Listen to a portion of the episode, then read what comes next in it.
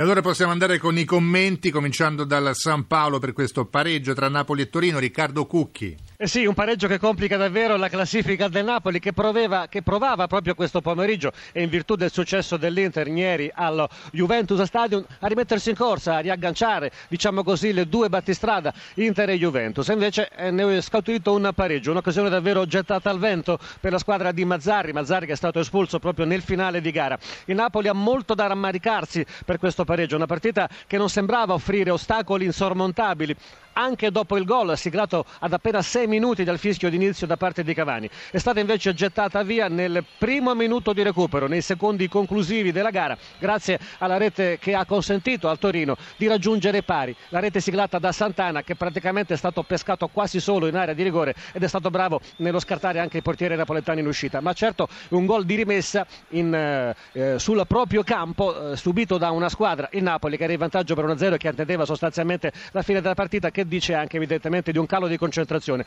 Il Napoli non ha giocato una bella partita, non è stato un bel Napoli. Quello che abbiamo visto questo pomeriggio, un Napoli un po' stanco, un po' convalescente, un Napoli un po' troppo preoccupato e questo evidentemente ha giocato, ha influito molto sul rendimento sicuramente non positivo della squadra di Mazzarri. Confermiamo il finale, Napoli 1, Torino 1, le reti di Cavani e di Sansoni, linea Corsini. E allora Napoli deluso, ma sicuramente ancora di più delusa lo è la Lazio che ha preso oh, una batosta a Catania 4-0 Nichi Pandolfini.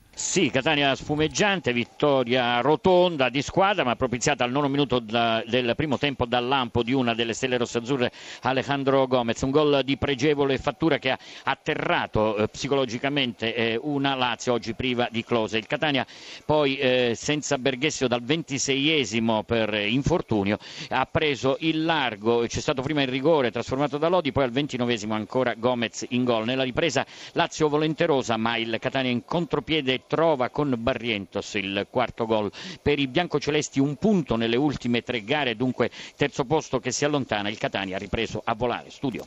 Adesso a Firenze per l'altra vittoria eh, della Fiorentina, corposa contro il Cagliari, Giuseppe Bisantis. Eh sì, è grande Fiorentina, con questa nuova vittoria la squadra di Vincenzo Montella scavalca proprio la Lazio e si piazza al quarto posto in classifica. 4-1 alla Cagliari, gara piacevole ed equilibrata nel primo tempo, nel secondo tempo monologo viola. I marcatori, la Fiorentina va in vantaggio al tredicesimo, a colpo di testa su azione d'angolo di Gonzalo Rodriguez. Nel finale di tempo il pareggio del Cagliari, una conquista conclusione di Casarini deviata nella propria porta da Roncaglia. L'arbitro calvarese su segnalazione dell'assistente Liberti prima annulla poi convalida e secondo noi fa bene perché i giocatori del Cagliari che si trovavano alla di là dell'ultimo difensore probabilmente non influivano sulla visuale del portiere Viviano. Nel secondo tempo però la Fiorentina non si scoraggia, entra subito decisa e trova il nuovo vantaggio alla 49esimo, sempre su azione d'angolo, tiro alla volo di Jovetic. A quel punto il Cagliari ha la possibilità con Piniglia appena entrato di pareggiare ma sul ribaltamento di fronte ancora azione di Jovetic al centro per Toni ed è il 3-1 il Cagliari sparisce nella finale. Pallonetto di Quadrado uno dei migliori in campo per il 4-1 che è il risultato finale dello stadio Franchi. Studio.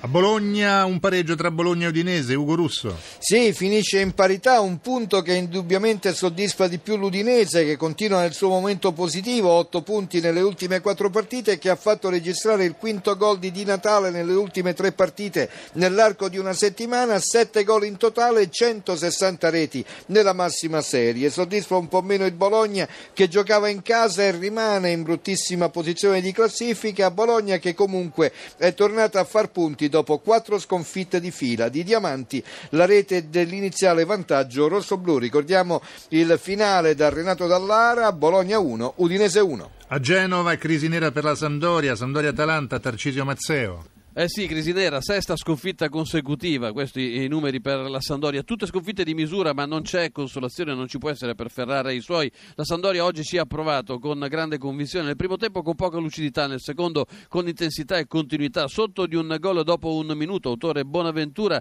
i blu cerchiati hanno pareggiato con una bellissima rovesciata di Maresca, poi sull'1-1 l'Atalanta ha mostrato un po' di stanchezza, lì la Sandoria dava l'impressione di poter crescere, ma gli ospiti hanno trovato il gol della vittoria con De Luca. Per l'Atalanta è la terza vittoria nelle ultime quattro partite, l'altra, eh, la quarta partita è stato un pareggio, dunque striscia assolutamente positiva per l'Atalanta che si rilancia alla grandissima, va a quota 15 per la Sandoria, un problema di più, il sesto eh, problema eh, consecutivo nelle ultime sei partite e vedremo che cosa succederà. Eh, Sandoria 1, Atalanta 2, studio. Boccata di ossigeno invece per il Siena sul proprio terreno contro il Genoa, Daniele Fortuna. Sì, boccata di ossigeno per il Siena se, dobbiamo, se parliamo di crisi quella del Genoa è davvero nerissima, quarta sconfitta consecutiva, mai in partita nel secondo tempo, anche quando è andata in svantaggio la squadra eh, di Del Neri, infatti ha deciso il gol